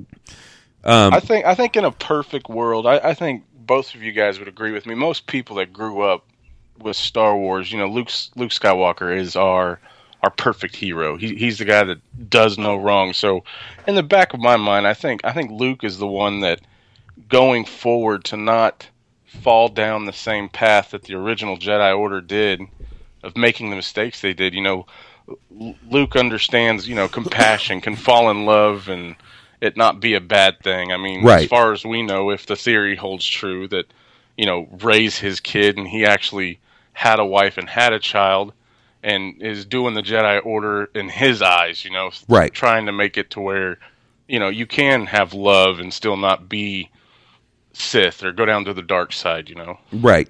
Now, the question with that becomes like if Luke Skywalker hasn't failed in any way since the end of Return of the Jedi, does that make him a little less interesting? Do you need Luke to have some sort of uh, not major failure by any means, but some sort of failure that he has to re- not redeem is the bad word, but sort of make up for in the movies going forward. You know what I'm saying? Or He's, oh, go ahead. is it possible like we know Luke was going to look for the first Jedi temple and that and that more than likely that's where he is at the end of the Force Awakens right can we Right, right, are we right, in right. agreement on that like Yeah. okay No doubt. so if if he was going to look for the first Jedi temple maybe he's going to look for answers like what did I do wrong where what what caused this you know what I'm saying maybe that's why he's seeking out the the Jedi te- the first Jedi temple is maybe for some ancient Jedi writings or you know to commune with ancient Jedi spirits to find out where he went wrong you know what I mean just- Maybe maybe that's his way to communicate with Yoda and Ben, is he needs something from those temples to do that. That's a good point. And um, I don't know if you guys have heard this. Have you heard? And I think this is confirmed that the map, you know, the whole sort of MacGuffin of the uh, the Force Awakens, the map is a map of where all the Jedi temples are in the galaxy. Oh, I had not heard that. Yeah, that's uh, I. Man, I, I hope I'm not fucking putting my foot in my mouth, but I'm pretty sure I heard it confirmed that that map is is a map that shows the location of every single Jedi temple spread throughout the galaxy, and that that chunk that is missing specifically relates to the first Jedi temple. You see what I'm saying? Right, it would make sense as to why both sides are fighting so hard for it. Right. Um. And uh, well, Snoke, Snoke and Kylo see Luke as the only threat to them. Right, and I think it, it says a lot that when Snoke says if they find Luke, the new Jedi will rise. I think that's a hint that we may see a reborn Jedi Order in these new movies. I think we may sort of get our wish, Nick, and see, you know, a quote unquote new Jedi Order. I don't. I don't think we'll see it in the sequel trilogy. I, I mean, No, it, it'd be a further another trilogy down the line. I'm with Yeah. Johnny on that. It- I think we might I see think it's all pretty much plotted out right now. Yeah, I think we might see the birth of it maybe by the end of episode nine. You know what I'm saying? Uh, I don't. Right. I think it's it's a, a long shot to see multiple Jedi in this in this trilogy. Um, but it, I do think it's possibly being set up for maybe the next trilogy. Maybe the next trilogy we do have the reborn Jedi Order, and you know, Rey is a, a head member of that, and Luke is sort of a, a you know the headmaster in more of a advisory role where they can use him sparingly and not have to you know have the whole thing revolve around him. Granted, I'm saying this because I just really don't want to see Luke die. I'm I know it's it's a, a likelihood, but man, I don't want to see Luke die. Inevitable. I, I mean, I, you're more than likely hundred percent right. I, I got to be honest. Like, I just I don't, I want to see it. Any of us want to see it. No, no. And the thing is, is like, you know, I, I feel like they gave Han a pretty good death. If they're going to kill Luke Skywalker, they got to rank like crank it up to ten on the good death It can't just be a Qui Gon death. No, no, it's got to be something fucking awesome. You know what I mean? and as bummed as I was that Han Solo died, oof, I am going to be seriously bummed when Luke dies. Well, Luke. Luke's not going to go away though. Luke is going to become a Force ghost. I mean, that's he'll- he'll that's pop in. always you know that is very true, and and always the way they could go to where like if they do kill him in this trilogy, if they do another trilogy, he could always show up in a sort of advisory role as a Force ghost. You know what I'm saying? Yeah. Um, now, an interesting thing about Force ghosts that I I I always like to consider. Um, have you guys read uh, Heir to the Empire, the Timothy Zahn book? The first book did- I read, and we both did you know ask me that Johnny doesn't read. I don't read. Well, okay. In that book, very early on, uh, Obi Wan appears to Luke and basically tells him, "Hey, I'm not going to appear to you anymore," and gives him some weird, vague reason. You remember what I'm talking about, Nick? Yes. And Timothy Zahn said that the reason he did that is because if you always have Obi Wan's ghost there to help Luke out, then Luke never becomes his own man. You know what I'm saying? He never goes out and makes it on his own. Almost how, you know, in earlier versions of The Force Awakens, Luke was in the movie more, but they cut him out because they felt like if Luke was just there all the time helping Rey out, then she doesn't prove herself. You know what I mean? Right. So, you know, you kind of got to look at it from that point of view. Granted, maybe only Force ghosts show up in like the most dire of circumstances, like when they really, really need to. You know what I mean? Guys? Yes, we're here. Okay. Sorry. Yes. Johnny fell asleep, I think. Oh, no. No, I'm I'm right here. I I was listening. Johnny, you might uh, you might want to drink a caffeinated beverage, brother. I, I, the making Star Wars guys might be calling you this evening. You never know when that's going to happen. That's true. Did that start after the last time you were on? I think it must have. I, I don't know when it started. Uh, yeah, I- um, dude, it was. I don't know. I, I have to be honest. It's been one of my favorite things that um, has happened on that podcast relating to you because the first time they they called you and you didn't answer, I was like, oh damn, and then you called back and I was like, fuck yeah. and then uh, and immediately you, you did the Johnny Grosso, hey, how are you? That's how Johnny always starts a conversation. You get on Xbox Live, he uh, he has a little hey, how are you going for ready for you. I had a complete different reaction to that whole situation, man. I uh, one, I felt sorry for Johnny, knowing his schedule and everything, and then and two, worried he had a lady friend over maybe, and then Yeah, yeah. and three, uh, the the making Star Wars guys are always like, you know, we want to keep the myth of Johnny Grosso, the character, but yet here they are calling him up because they got drunk and ran out of ideas. Well, I I don't think it was that. I think, um, you know what? I think the character of Johnny Grosso is awesome. I think the real Johnny Grosso is uh, is even more awesome, and I think they're a little more uh, open to embracing that now. You know what I'm saying? Aw, th- thank you for calling me awesome. Oh man, you're both awesome. I, I- immediately when Will couldn't be on this week, I was like, "Don't worry about it, Will. I got two guys." Uh, Will, by the way, sends his regards. He's real bummed that he wasn't here for Vader Nick's first appearance. So, Nick, we're going to definitely have to have you back on uh, when Will is available. And of course, Johnny will have to be here because him and Will have a connection like fucking opposite poles of magnets or some shit. I love Will. Yeah, no, I'm sitting here looking at him on Skype, and every now and again I get one of them fake yawn stretches with some flexing going on. oh, he's just That he's- was I. I just look. Can I explain? Can I explain to the, to the to the listening audience? I I work out at night. I work out mostly mostly at home, Uh, because working out sucks. So if you have to leave your house to work out, chances are you, you won't. So I have like some stuff here. So to make a long story short, I just got done working out about a half hour before we got on. So like when you work out hard, you know your shit's sore, you're tight, you just gotta stretch. So I was stretching, oh, right, right, right. stretching. I gotcha. So There's no showing off there at all, right? Johnny's No. Johnny's home workout kit are two models that he bench presses. Yeah, You know what I'm saying? He's like, "Hold on, ladies," and he starts ben- uh, doing curls with two models. I read on Twitter earlier he was trying to show off for Tracy. I seen it. Oh, oh, re- you know what? I you know I was I was working and then getting everything set up for this, so I didn't do a, a full Twitter read through, but I did see an awfully muscly Johnny holding out a Taco Bell burrito on on Twitter. What was that all about, Johnny? that was um we were we uh it wasn't Tracy. I mean, I think Tracy was in the thread, but there was like five people for, I for gotcha. one. And we were talking about um how working out sucks and you got to push yourself to do it and you got to eat right. So I, I said something earlier today.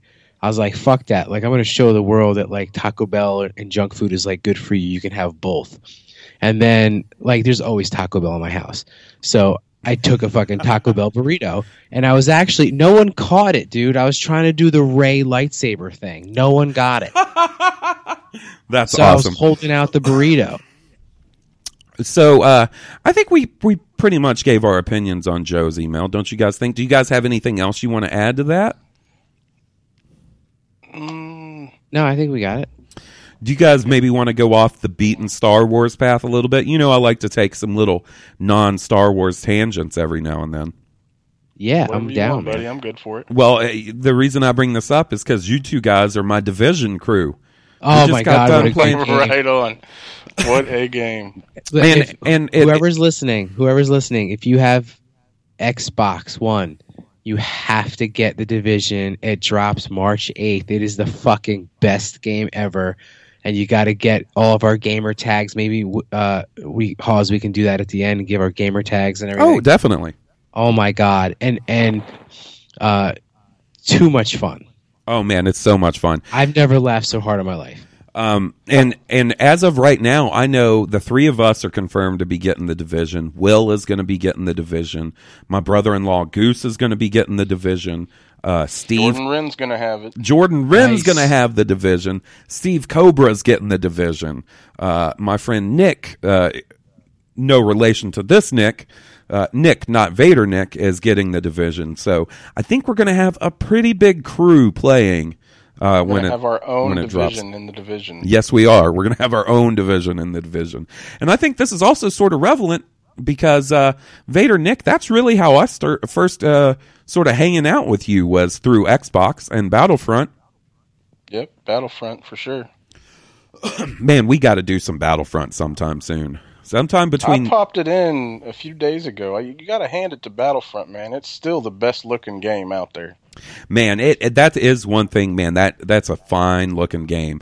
I'm really looking forward to when they add like the Death Star and Bespin because uh, just thinking about those two locations and their sort of graphical engine is really exciting to me. Yeah, I was kind of bummed out when it was only the the Han and Luke outfits for this most recent update. I was looking for a little more. Yeah, I mean that's you know for a free update that's cool, but if that had been the first piece of the the season pass, I'd have been pissed. I paid fifty dollars for the season pass, and you're just going to give me, oh shit, I got the hiccups. Give me the uh, Han and Luke outfits. um, but yeah, I, I got to say the uh, the beta, and we we just played the beta. We didn't even play the full game, man. The division was a lot of fun, and it was a game I was excited about, but not necessarily like it's. It wasn't nearly as hyped up for me as it is now after playing the beta. It I never a lot even of fun. I never even heard about it and and and Vader Nick like uh is like just the most generous guy in the world. He basically like Oh, gave stop me, it. he gave me his beta to, to try it. And and I I didn't hear about the game, so obviously like I, I tried it and I played it and I loved it. And it actually restored my faith in uh in in these types of games. What are they called again? Uh RPG? Well, this is a RPG. yeah, it's a third person shooter RPG basically. Okay. Because I I am not good at Battlefront. right. I, I just can't shoot. I can't aim. But fucking, I get in this vision, and I I'm not gonna say I'm great at it. I'm no Jordan Wren at it, but I can fucking I can hold my own. Like I'm not embarrassed. I'm not that asshole who fucking keeps respawning. Like, hey guys, what I miss? I'm dead. um, I Is got why guys, you like it though? Is that Huh? why you like it though? Is it just because you're not good at Star Wars Battlefront? No, well, I I like I like it because it's a great game, and uh, but I'm just glad I don't fucking suck at it like I do Battlefront. Um, I think um, I think it's going to be a lot of fun in the final version. If any of the missions are as fun as that Madison Square Garden mission was on hard, like um, you know, a lot of times you hear doing a mission or something on hard mode and think of it being kind of annoying, more annoying than it is fun. But man, when we uh, changed the difficulty and went in there and and we're doing it on hard mode, that was one of the most fun uh, shooter multiplayer experiences I've had in a long time. Because you're, You gotta think it was one mission, one location, and we played it numerous times. Yeah, after that probably first ten time. times. yeah, and for uh, long stretches each time. I don't think I ever sat down to play the division where I, I didn't play for at least a couple of hours. Johnny and I played one afternoon, you know, so, sort of briefly, quote unquote, and like Johnny would be like, "All right, after this next mission, I think I got to be done," and we'd do that mission, and he'd be like, "You know what? There's this other mission kind of close to us. Why don't we go do that? I got time for one more." And then after that, he'd be like, "You know what? You know what? Uh, one more. Let's do one more." and I got to say, at, at so you know, uh, so we're not just talking over everybody's head. I'll explain the dark zone real quickly. There's this area in the division called the dark zone, and it's sort of um, where you can fight computer controlled enemies. So it's PVE, but you can also fight other players. So it's also PvP. Um, and at first, I was a little, I don't know uncomfortable being in there and like really didn't get the the point of it but that last night that we played where the three of us went into the dark zone together holy shit did i laugh i laughed until my sides hurt Oh and i had God, so Yeah. much We- fun I don't know that we accomplished much at No, all, we if suck. anything, but we sure laughed the whole time. We basically. Do you remember that guy's name that we picked on? Oh, the, the this one guy made the mistake of sneaking up and killing us all. One guy killed all three of us, and for the next two hours, anytime we saw him, it was like, "Oh shit, there's D's nuts" or whatever the fuck his name was. or, you know what I'm saying? They all, every ninety percent of the people you run into on Xbox Live have fucking horrible screen names, like your mom, sixty nine, your dad, or whatever the fuck it may be. Nobody, you know, very few people have real cool uh, um, Xbox Live names. Luckily enough, all my friends, and I don't have that one asshole that's like, butt stuff 010. Oh God, I got one. I got one for sure. My buddy in California, his his Xbox Live name is Poonhammer. Poonhammer. God, yes. And he's like a buddy I've had for a long time too on Xbox. It's it's it's damn near embarrassing bringing him into a conversation with anybody. He's like, yeah, let, let me invite my other mature buddy here. His name's Poonhammer. Poonhammer has entered the party. Yeah. but um and there there was this one point where we were all sort of standing around uh, an extraction zone in the division and we're just sort of checking things out and there's this one poor bastard one helpless bastard in there with us that wasn't part of our group and we were just i guess sort of bored. And the three of us were like should we attack this guy? And and like oh i was like oh yeah johnny turn around turn around johnny. Let's let's shoot him on three. We couldn't stop laughing long I enough to couldn't. shoot at this guy. And I- and and it like in the big picture, it shouldn't have been that funny, but I was giggling like I was a ten year old school. he's getting squirrely johnny he's getting squirrely Yep. Oh my god! oh man i can't it, wait adds another element to it because you know you, you're you're searching around for your stuff and waiting to you know evac it out and all that stuff, and you see another human controlled player come you know hauling ass by you, and you're like, oh shit, you know, is he coming for my stuff? Yeah, yeah. Um, so uh, before we wrap up this division talk and stuff, you want to give out uh, our Xbox Live names and stuff in case anybody wants to join up with us when the uh, vi- division comes out in a month. The more the merrier. Yeah, So if you guys want to find me on Xbox Live, I'm the Red Eye Jedi 23. And if you want to find my buddy Will, who's normally here with us, he's a Sainted Alucard. And if you don't understand that reference, you need to go play some Castlevania Symphony of the Night. And what about you guys? Johnny. uh, J Grosso one four J G R A S S O one four. And mine's Vader Nick KS. Just like it sounds. Now, Oh, um, so we're probably uh, coming a little close to the end tonight. I got to cut it sort of short tonight just because I need to have time to edit this and put it up before midnight. Are you Um, serious? I've got like four pages of notes here. Man, we're going to have you on a bunch more. Save that shit. I'm totally kidding anyway. Well, I was going to say real quickly before we do that, why don't we explain Vader Nick, the name Vader Nick? I think that's an interesting story because it's you're one of the few people I know that has been blessed with a Johnny Grosso quote unquote canon name. yep, I have a canon nickname. It's a bro broshek canon name. So uh, And that's basically all all because of making Star Wars though, right? Yeah, the um the uh when I started writing in uh, uh, to making Star Wars. Now this is podcasting. I don't. I gave someone a nickname. Uh, oh, jo- Jonah Marie. It was the podcast princess, Mhm. and I think it was Saf that said, um, like, "Oh, you should give us all nicknames." And so the next week, I came up with like all those nicknames, and then people that would uh, either write in uh, a lot or or or would write in and and have like um uh like a substantial like something to say or whatever you know i, I would kind of like you know give them a nickname.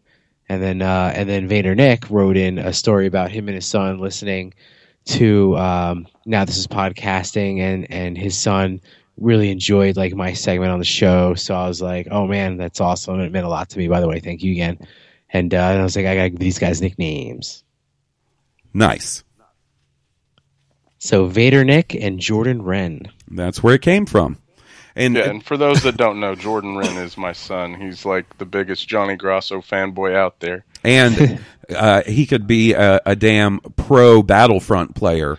Like Yeah, you, he carries us in Battlefront, you, man. you maybe need to look to getting Jordan Wren a Battlefront sponsorship and taking him to some some competitions, man. Like you know, winning winning some prize money. they have Those those kids- things in Atlantic City, you know. Kids Oh. these days, right? Kids these days. Oh man, are you kidding me? If I had the skills, I would totally be a professional video game player. But then That's what I, I'm saying, man. The the kids, they're all they're all better than all of us old guys. if eh, you got to wonder if you're a professional video game player is it where one of those things where like you get a job doing something you really like and then you end up hating it because it's a job i don't really think it would be Do you feel that way about podcasting? nah nah i don't consider this go. a job you know what i'm saying like Uh, well, there's certain people that we will not name that may be on Twitter that sure sure make it seem like it's a job, and you figure when we're talking about something we love so much, it shouldn't be such a hassle. yeah yeah i mean you know everybody's got their their own style of promotion and and stuff and i'll i'll tell you right now like if I was better at talking to people, I would be promoting this show all over the place. But I get all fucking clammed up and awkward and like, And you should because this is the number one Star Wars oh, podcast out there. Man, I think that's you're too kind. You're too kind. I don't know about all that, but I appreciate it. So before we go, Nick, I want you to do me a favor. I want you to look at your notes, and I want you to pick out your favorite topic, the thing you want to talk about most, and bring it up, and we'll discuss it before Oh, we cut out. I don't. I don't have to look at the notes. That's Thrawn, baby. Thrawn. Okay, Sure. cool. Fuck yeah. Thrawn. You you mentioned earlier we were talking about episode eight and stuff I'd like to see. Johnny hasn't read the books, and there's that that admiral at the end of Aftermath. Right. I hope I hope that's Thrawn. Okay. Well, this would probably be a good piece, uh, a place to sort of bring up that making Star Wars had a rumor this week, um, and um, spoiler alert if you guys didn't read it or you're really sensitive about Rebel spoilers. Um, it's it looks like it may be a possibility that Grand Admiral Thrawn is going to be the villain of of Rebel season three, Yep. which I think is cool. I've always That's liked got me excited. It doesn't have to be the you know the the heir to the Empire Thrawn in Rebels. It can be a younger Thrawn. It could be, um, you know, a million different things. It could be setting up for Thrawn and Rogue One. I, I heard rumors they were talking about people on the set that you know of Rogue One that there was admirals walking around. You know, in the white suit, the white cape. That it, you know, it it could be Thrawn. That was you know when i hear hear about people not liking to read or they don't read the books it, it, it breaks my heart because that Heir of the empire series was what got me into the the eu those first three books it was like you know, my xbox broke down and i had to send it in back in the day and it's like well, what am i going to do with all this free time you know i pick up the books and anybody you talk to tell you you got to read the Thrawn trilogy. You got to read Right. the Thrawn trilogy, and it lived up to the hype. That that character is is one of my favorite. If it wasn't for Yoda, I mean, I think Thrawn would be my favorite character, even though he's not in any of the movies. Well, he definitely looks cool. I like the way he looks. That's what I was about to say, Johnny. Even though you may not know a ton about Thrawn, you know who he is and knew, knows how he looks. And yeah, like what I'll do is like I'll search people and I'll read Wikipedia a right, lot. and get like sort of the Cliff Notes version, so you can at least understand who they are and what their significance is and stuff. Yeah, I actually have a, a pretty vast knowledge of the expanded universe just because of uh, a I listen to a, a shitload of podcasts, Right. And B, you know, I am a huge Star Wars fan, and in the '90s and the early 2000s, like I wouldn't read the books, but like I would talk to people who did, and I'd be like, all right, just tell me what I need to know. And when someone summarizes a book for you in like, you know, five minutes, you know, you get basically the gist of it anyway. Right. It's almost like, um, for example, here you go. For example, like if I asked, you know, Vader Nick, like, all right, I didn't read Aftermath, you did. Tell me what I need to know that's canon, you know, and he would really only come up with like two sentences from what I hear, you know, about Aftermath. The rest of it's just fucking entertainment, or as I like to call it, bullshit bad writing by Chuck Wendig. Oh, Gauntlet thrown. Shots fired. Um, you know, I, to me, it's it's not surprising at all that they may be looking to bring Thrawn back. A because, like you said, Johnny, he's such a cool looking character, and to Yeah. me, that goes a long way in Star Wars. I'll say it. I've said it before, and I'll say it again. Part of the reason, I, exactly, I like Boba Fett so much is because he looks fucking badass. Um, and With that said, I mean, what do you guys think? I mean, Benicio del Toro. I mean, is he not the perfect Thrawn? I mean, when you see that guy, are you just not like, oh, that's that's Thrawn for sure? Yeah, I would. Uh, I would love it. I would be very okay with it. Look, uh, uh, look again. Like I have nothing against Thrawn. You know, I think he's cool from what the little I know about him. Uh, I do think if it is true that he's going to be in Rebels, I, you know, I, I know you two know how I feel about Rebels, and and for the people listening eh, that may not know that don't follow me on Twitter, pretty much like I'm not a big fan of Rebels. It's like every other episode I can do without, and lately it's been like every two episodes I can do without. I'm basically only watching it for the original trilogy characters and the Clone War characters that keep popping up, and I think that those are just devices to keep people watching because I don't think the sh- the show's very strong without original trilogy or Clone Wars people, and I think Admiral Thrawn is just another reason to try and bring in or keep the the small audience they have. now, now, this now Hawes, Hawes, I'd like to ask you because that's something me and Johnny talked about. It might have been in our Twitter thread the other night, but something I said to Johnny was reading uh, a New Dawn and the Kanan comic uh huh. ha- has really made me like because I'm on the whole other end of the spectrum with Rebels and Johnny is. I I love it. It could do almost no wrong for me. I mean, Right. in- in context to what the Clone Wars was and how highly praised it is, I don't I don't see it on uh, any much different of a level. And I, I was telling Johnny that I kind of attest that to the comic and the book A New Dawn.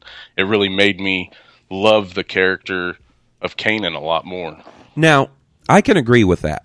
I can totally agree that um, a New Dawn and the Kanan comic both give a lot more depth to the character of Kanan, and that's part of the reason I like Kanan so much. Um, but also, I would say before I get into this that I probably fall somewhere in the middle of you two guys' view about Rebels. Um, it's not my favorite, but I don't hate it. There are some um, episodes that feel a little bit like character of the week episodes.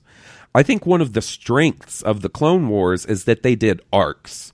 You know what I'm saying? Every storyline was, say, a three or four episode arc.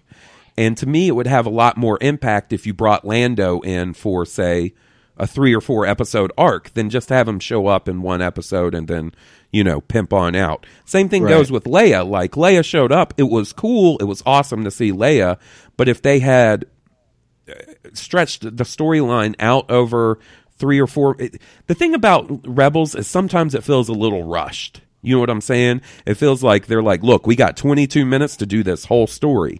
And in Clone Wars, they didn't. They would, uh, you know, they would have 22 minutes, but that would just be one part of, say, a three or four Right. episode story. Clone Wars did it definitely did it better, and and and I felt the same way about Clone Wars. Like there were three episode arcs that I would completely like fast forward through like over the summer, you know. So I'm not saying every Oh, by no you know, means.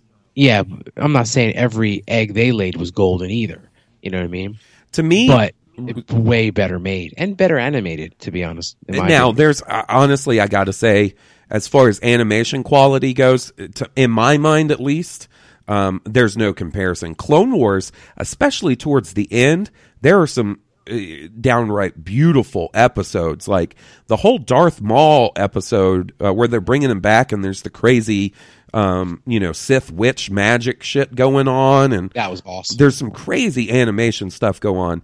Now, unfortunately, that's a product of Rebels having a smaller budget, and Well, unfortunately, yeah, I, I mean, I, I'd agree. I, I agree with what you guys are, you know, putting down for Yeah. sure. I mean, the Clone Wars is, you know, visually uh, more impressive for sure. But I mean, the points that you guys are hitting on, you you hear the the neg, you hear the the negatives on Right. social media from both sides of that. Like Johnny was saying, you know, there's people that are that that don't like the idea of the you know the original trilogy characters being there. You know, why couldn't they come up with a new character? But then in the same argument, you know that that person's turning around and saying, you know, well, so and so's having to be in it to carry it, and it's you know it's it's a pick your poison. What do you want? You know? Well, see, this is the thing. I, I don't agree with the make a new character argument because, in my opinion, anytime you can use, say, Lando or Hondo or Leia or Ahsoka, you should use them.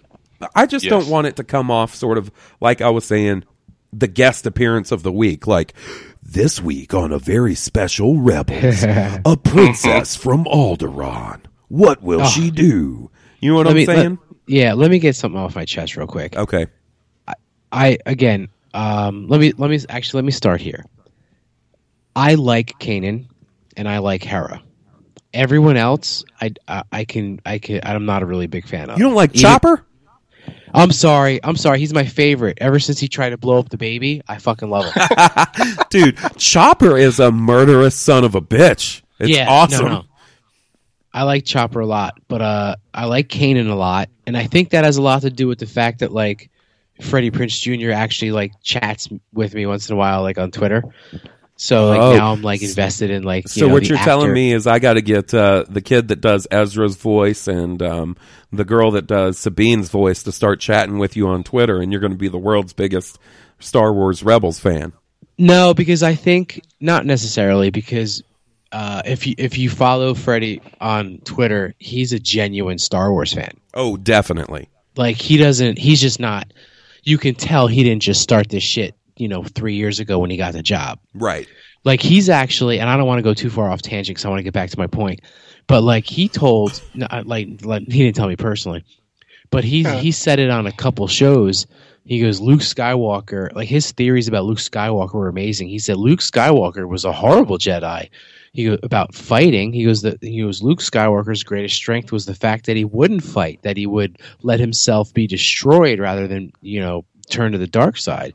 So Luke's greatest Jedi power was his ability to say no. You know what I mean? Right. Right. and uh, not to start that whole conversation, but you know that just made me kind of like really like believe in Freddie Prinze Jr. as a Star Wars fan. And then Kanan is a very good character.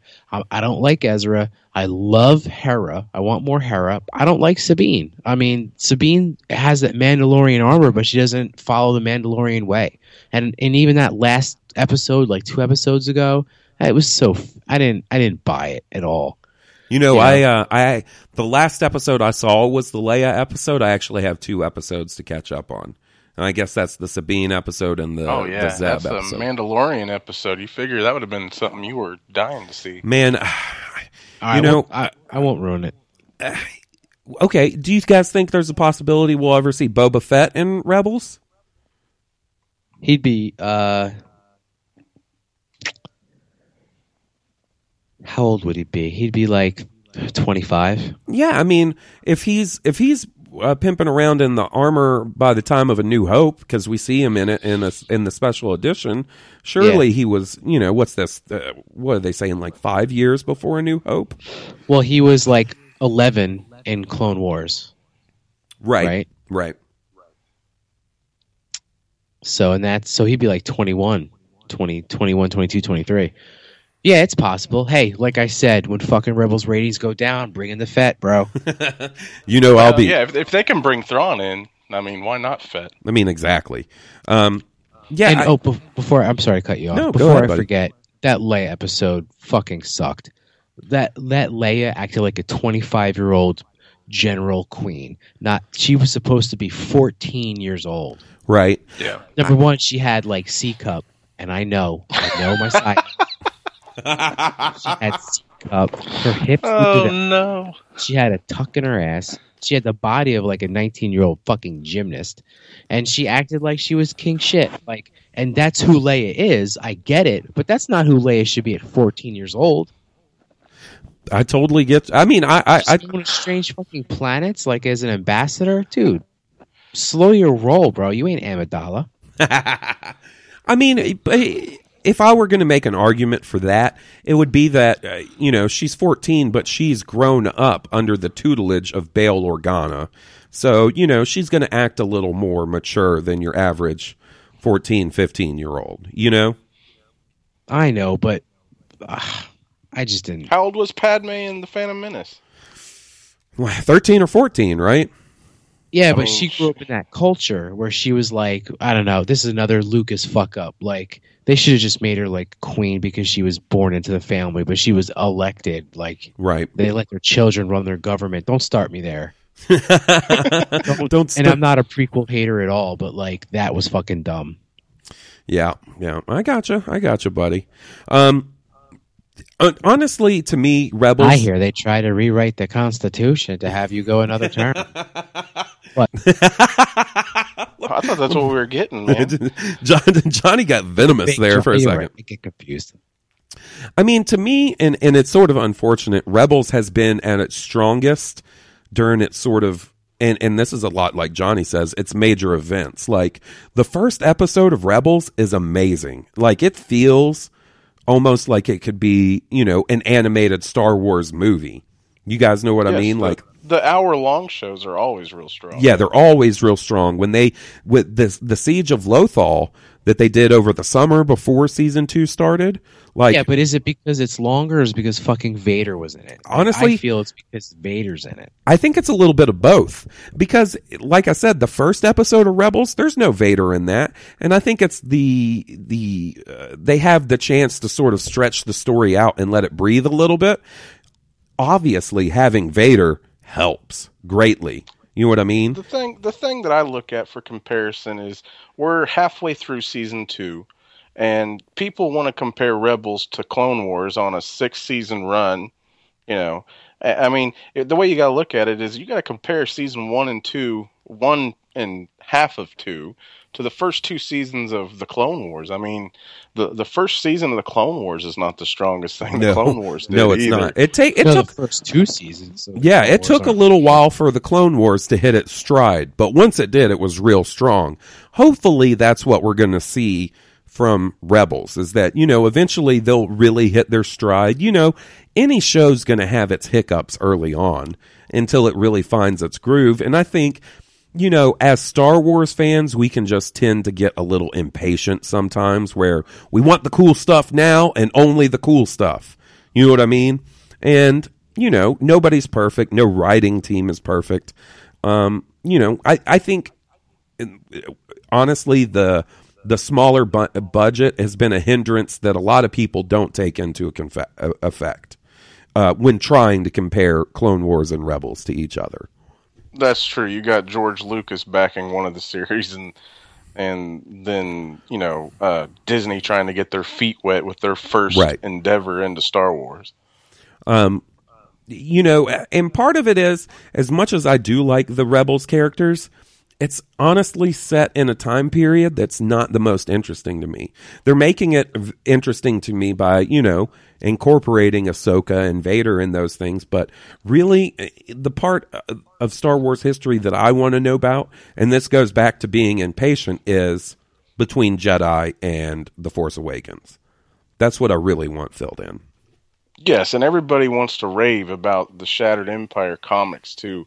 That was four comic books, man. Come on, give me more. I, I want to know Oh, yeah. what happened. I mean, I liked Shattered Empire, but it was not nearly enough. I think, and Oh, honestly, yeah, no. I'm more excited for the Poe Dameron comic that's coming out um, than I was for Shattered Empire.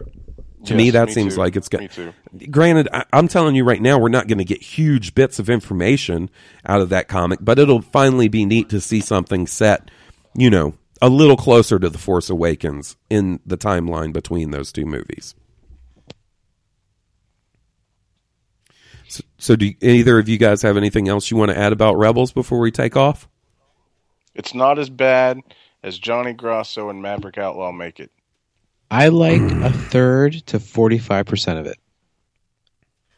Cool. Fair enough. I say, I like I said, I'm somewhere in the middle of you two guys. I'm the uh, the mediator in between the two. Well, dudes, uh, why don't we take a quick break, and when we come back, we'll say goodbye to our fine listeners, and uh, I'll let you guys get on with your evening. How's that sound? Right on. Well, I think that's going to do it for us this week, guys. Thanks so much for coming to my aid when Will wasn't here this week. I really was not feeling doing another solo episode. Anytime you'll have me, I'll be on. Yeah, man. Well, we definitely got to have you back on. I want you to save any of those notes you made. Uh, anything we didn't hit, we'll definitely hit next time, and and and Will will be here, so he'll be able to throw in his input too. Uh, Sounds good. before we head out, uh, Johnny, where can our good listeners find you as far as podcast and Twitter feeds and all that good stuff goes? Uh, well, please uh, keep listening to uh, Blue Harvest. So uh, I like to pop in and here and there and see how my guys are doing uh, when they'll when they're when they'll have me. Also, uh, now this is podcasting. I have a little weekly segment that I write that is performed by Randy Lujudice. So this week, uh, you know, we we come out on Friday, and they typically come out on Monday. Uh, don't give it away by any means, but what can we look forward to in your segment this week? Um, wow, oh god, Just a I little bit. It, you know, yeah, I wrote it like three days ago. I just gotta. Is it even going to make the show this time? It should. It should. Is it a poem? No, it's not a poem. I've learned my lesson. Damn. I've learned my lesson. I have something planned when I have time to do. I have something a little, little uh, more extreme than a poem, but I Uh-oh. haven't had a chance to do it. I'll just leave. I'll just leave it at that.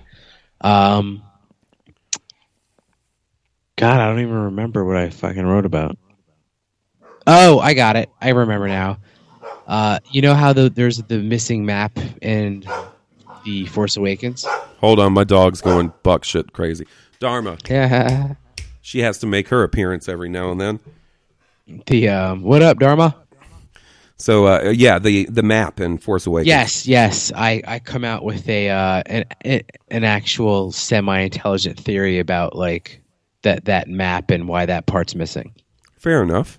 and then I compare it to the song Rump Shaker. Oh, nice, nice. Yeah. So uh, for those of you listening, if you're not familiar, you know YouTube has an excellent video. So uh, I'll just leave it at that. So that's what we can look forward to on your uh, upcoming. Now this is podcasting segment. What about? yes, and uh, keeping up with the Joneses. That's uh, right. Well, you guys, making making indie.net. you guys should have an episode coming up sometime this month, right? Because that's yes, a monthly yes. podcast. Our our uh, February episode should be filming, uh, shooting soon, nice. so that'll be good. Plus, I think some some news dropped on Indy, so Cool. we should probably get it this week. How they uh, they confirmed that there was the the Indiana Jones reference in the Force Awakens, Right, right. I read about that. and I don't know. I pop up a little bit here, a little bit there. So just you know, follow me on Twitter, uh, Johnny underscore Grosso one four, and I'm usually you know pimping my shit on there. Fair enough. And what about you, Nick? Where can our, our good listeners find you on the tweets? My Twitter handle is at VaderNickKS, just like it sounds. Uh, I'll argue with anybody over Star Wars on there. Uh, I'd like to add, Jordan, if you're listening, please do not look up that video on YouTube, especially in front of your mother. I'll never hear the end of it. Jordan, don't look up Rump Shaker. That's R U. No, I'm just kidding. oh, come on, you gotta have my side. You gotta be on my side. I'm on your side. I'm on your side. Just fucking around a little bit. Well, dudes, thanks again for coming, and uh, I think that's going to do it for this week. So, for Blue Harvest, a Star Wars podcast, I'm your host, Halls Burkhart. I'm Johnny Grosso. I'm Vader Nick. May the Force be with you. May the force be with us. Always.